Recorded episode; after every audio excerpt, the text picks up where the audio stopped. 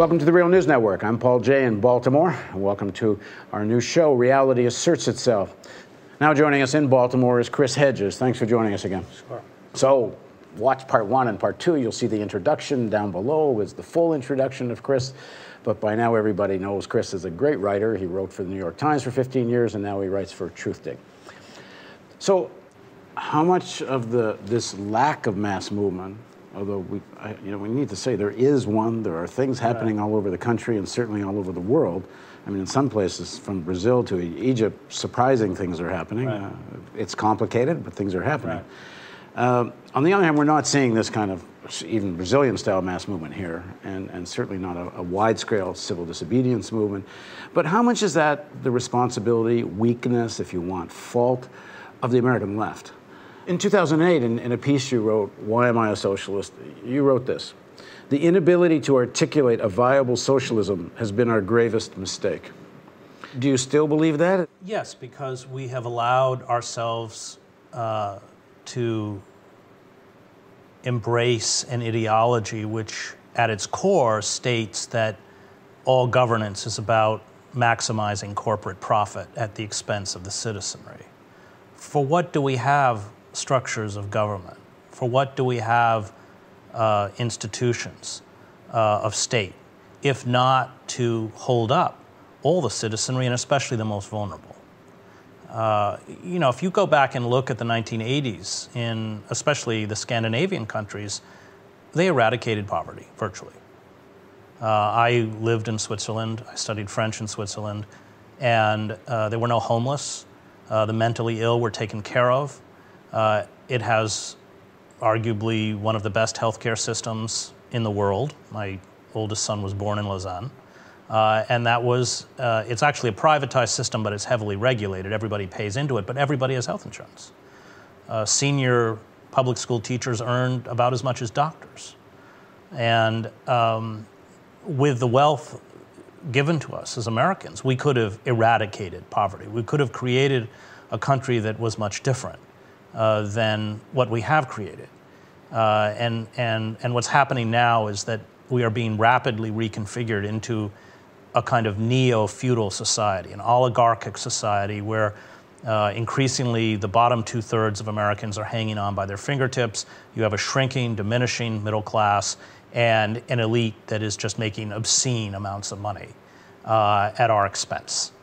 Uh, and you can't sustain, first of all, you can't sustain a democracy and an oligarchy. That's not a new idea. Thucydides wrote about that, about ancient Athens. Um, but secondly, uh, because there are no self imposed limits. And in this sense, Karl Marx was right that unfettered, unregulated capitalism, especially on a global scale, is a revolutionary force. Um, they will push and push and push until there is a backlash. And I think part of what we're seeing with the security and surveillance state is a preparation for that backlash, the destruction of civil liberties, uh, which has been brutal, uh, the wholesale surveillance and monitoring of you know virtually every American citizen, which Edward, which I think many of us suspected, and Edward Snowden, uh, through his disclosures to Glenn Greenwald of the Guardian, made uh, you know palpably real.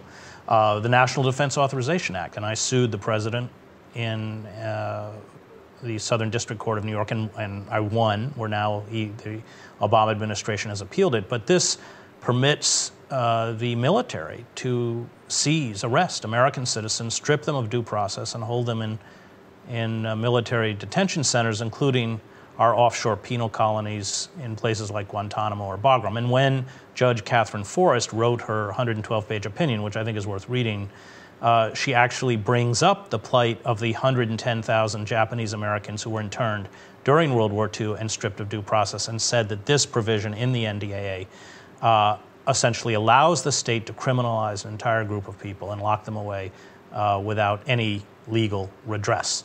Uh, and they know what's coming. The NSA and has run all sorts of scenarios on economic collapse and especially climate change, uh, and they're preparing.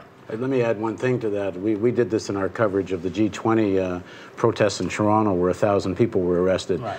But I think there's pretty clear evidence that when they arrest a thousand people in Toronto, when there's very little happening, right. this is dress rehearsal. This is training for, for how do how do you do right. mass arrest. And it's also a message to everyone else. Um, Uh, I mean, let's remember that whatever the internal faults of the Occupy movement, and they were there, the Occupy movement was destroyed.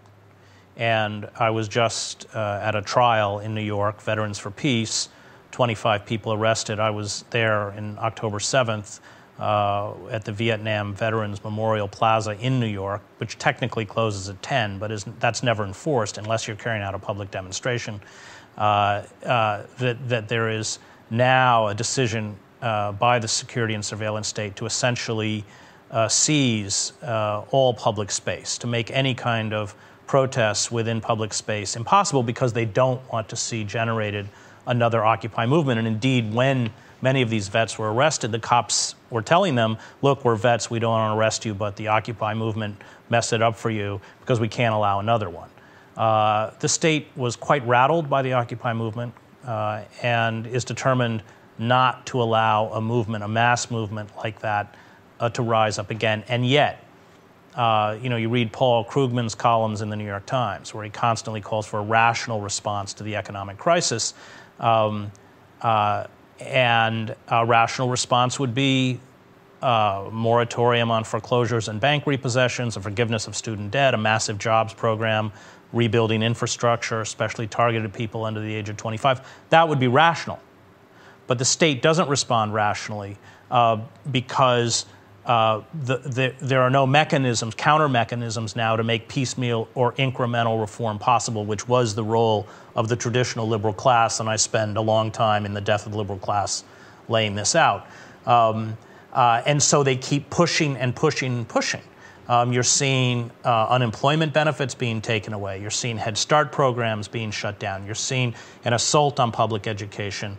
Um, uh, you, the, the, Congress can't even uh, keep, cap the student debt at 3%. It's now risen to 6%, while at the same time the Fed is lending trillions of dollars to corporations like Goldman Sachs at virtually 0% interest. And then these financial uh, corporations, uh, especially if you're late on your credit card, uh, are charging us uh, upwards to 30%. Um, I don't know what that is. It's not capitalism. Uh, it, it's, uh, you know, extortion. Uh, and that's the system that we live under. So, because there are no self imposed limits, um, there will be a response. Uh, it may not look like Occupy, it may not call itself Occupy. Indeed, I don't think that it will.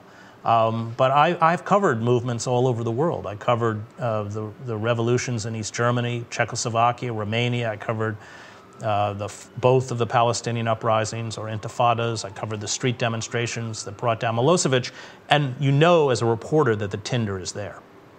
So, having spent two years uh, writing Days of Destruction, Days of Revolt out of the very poorest pockets of the country with Joe Sacco, uh, and having been, you know, in cities like Camden, which per capita is the poorest city in the United States and not surprisingly the most dangerous, something's coming. What will trigger it? It will be benign. It will be uh, a seemingly innocuous event. In Brazil, it was bus fares. There you go. In, in the first Palestinian uprising, it was a traffic accident. Um, uh, but something, something's coming. Now, I should add that in American society, we have a long tradition of extremist, vigilante, right wing violence, which can be categorized as fascist, uh, where you uh, fuse the uh, language and iconography of the state with the Christian religion, where you demonize the vulnerable, uh, Muslims, undocumented workers, uh, homosexuals, intellectuals, liberals, feminists. They have a long list of people they hate. Uh, and those are powerful forces within American society. Uh, the left has been destroyed, especially the radical left, quite consciously in the whole name of anti communism and uh, the death of the liberal class really explains the destruction of those movements. But those movements were important because, as Howard Zinn points out in the People's History of the United States, we, they opened up the democratic space. That we, that the, the people who founded this country were slave-holding white male oligarchs uh, who were terrified, and you can see it in the Federalist Papers, of any kind of popular democracy. Uh, and so that all of the advances within American society and, and, and, you know, within the industrialized world, we had the bloodiest, deadliest labor wars of any country. Hundreds of workers were killed, thousands were wounded. Uh, the violence was quite brutal and quite extreme. Uh, and so you saw with the abolitionists, with the labor movement, with the suffragists, even with the civil rights movement, movements outside the power structure, condemned as radical, that forced a liberal elite to respond and open up space. Now the radical movements are gone and destroyed, and more importantly, the liberal institutions have been disemboweled uh, to serve corporate interests. So, it, what the result is that we as citizens have, through the traditional structures of power, been left powerless to respond. The only hope left is to get out in the street and build the kind of mass movements that I saw in countries like East Germany, where you had half a million people showing up in Alexanderplatz in East Berlin, or half a million people showing up in the streets of Prague and in Wenceslas Square during the Velvet Revolution, which I also covered. I'm not even, I'm, I'm not going to, I'm not naive enough to tell you it's going to work. Um, uh, but uh, appealing to the better nature of the Democratic Party, I can assure you, is not going to work. But doesn't this mass movement need some kind of electoral strategy? Otherwise, you wind up in a situation, don't you, like what happened in Egypt, where Mubarak falls, but there's no electoral strategy of, of the left in any place. So it's the Muslim Brotherhood no, I've that winds covered, up. I've covered totalitarian states all over the world, and they all have elections. Um, no, I didn't say. I said, doesn't it need an electoral strategy? I'm not sure that it does. Um, I think that the problem is, you know, and Karl Popper writes this in The Open Society and its Enemies. He said, the question is not how do you get good people to rule. Um, Popper says that's the wrong question. Most people, Popper writes, attracted to power are at best mediocre, which is Obama, or venal, which is Bush. The question is how do you make the power elite frightened of you? Who was the last liberal president we had? It was Richard Nixon. Not because he was a liberal, but because he was frightened of movements.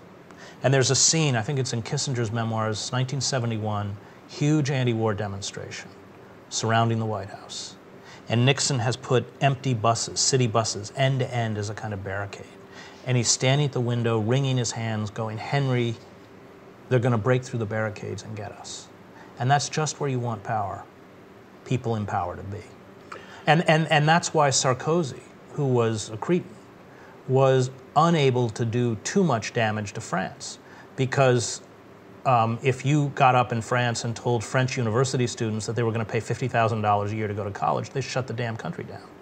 And we have to recognize that for those of us who care about defending the rights of the underclass, we have to hold fast to the moral imperatives of movements and force power to respond to those movements. If we integrate those movements into the power structure, we, if we, in essence, compromise the integrity of those movements, we diminish their power. And that goes back to Julian Benda, his great work, The Treason of Intellectuals, where he says all of us have the option of serving two sets of principles privilege and power, or justice and truth.